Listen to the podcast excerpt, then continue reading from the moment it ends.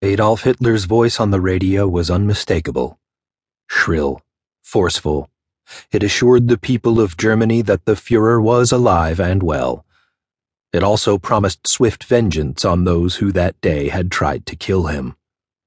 Within the borders of the Third Reich, Nazi justice was already being dispensed. In a Berlin courtyard, Count Klaus von Stauffenberg lay dead under the focused headlights of several trucks. They illuminated his bullet torn uniform and the Iron Cross he had won for valor. A short distance away, General Ludwig Beck, who was supposed to head the new government, slumped in a hallway. The bullet he had fired into his brain had failed to kill him. One revolver shot into his neck by a guard had been the coup de grace. Instead of assuming command of the armed forces, General Erwin von Witzleben was at home, saying farewell to his family.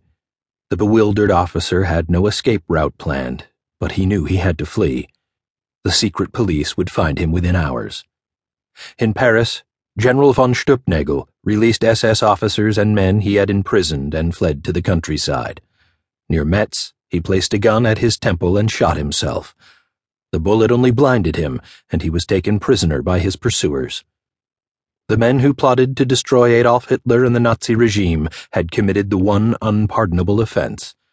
They had failed to cut off the head that ruled the body. And now they would pay the supreme penalty death, but not quickly in most cases. In the cellars of the Plotzensee and Prinz Albrechtstrasse, torturers were beginning to pry secrets, names, dates from victims unable to withstand the torment. It would only be a matter of days before thousands of conspirators would be dragged to extinction. At Army Group HQ in Russia, General Henning von Tresckow was resigned to death.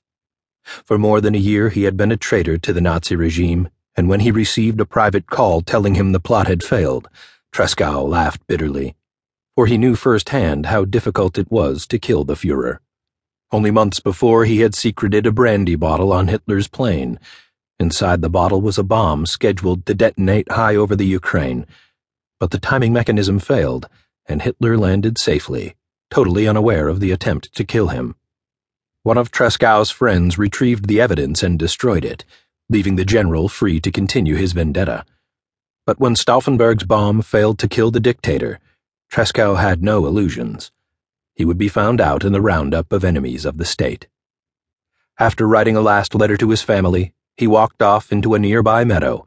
When he reached a deserted spot, Tresckow pulled out a grenade, held it to his head, and died in the violent explosion that followed.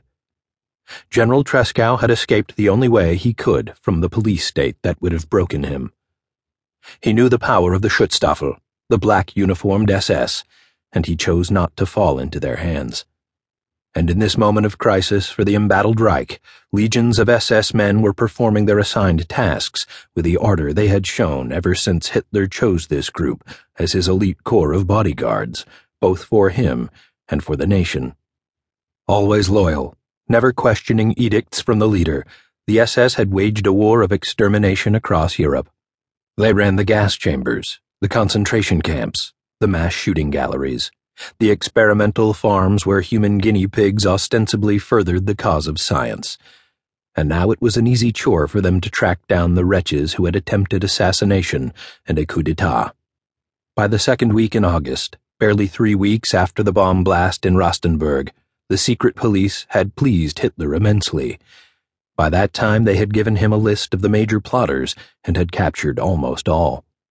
Hitler praised their efficiency and urged them on to even more sadistic heights as they broke bodies to gain more information.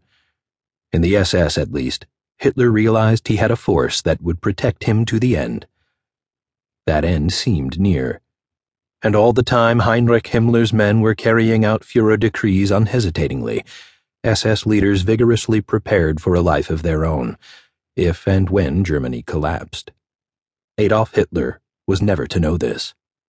His deputy Martin Bormann did know, and he managed to cloak the efforts in secrecy. Bormann had given the ultimate order to his brotherhood of comrades, for he too planned to carry on with or without the Fuhrer. The canny peasant from Bavaria had no intention of perishing in a final Gotterdammerung.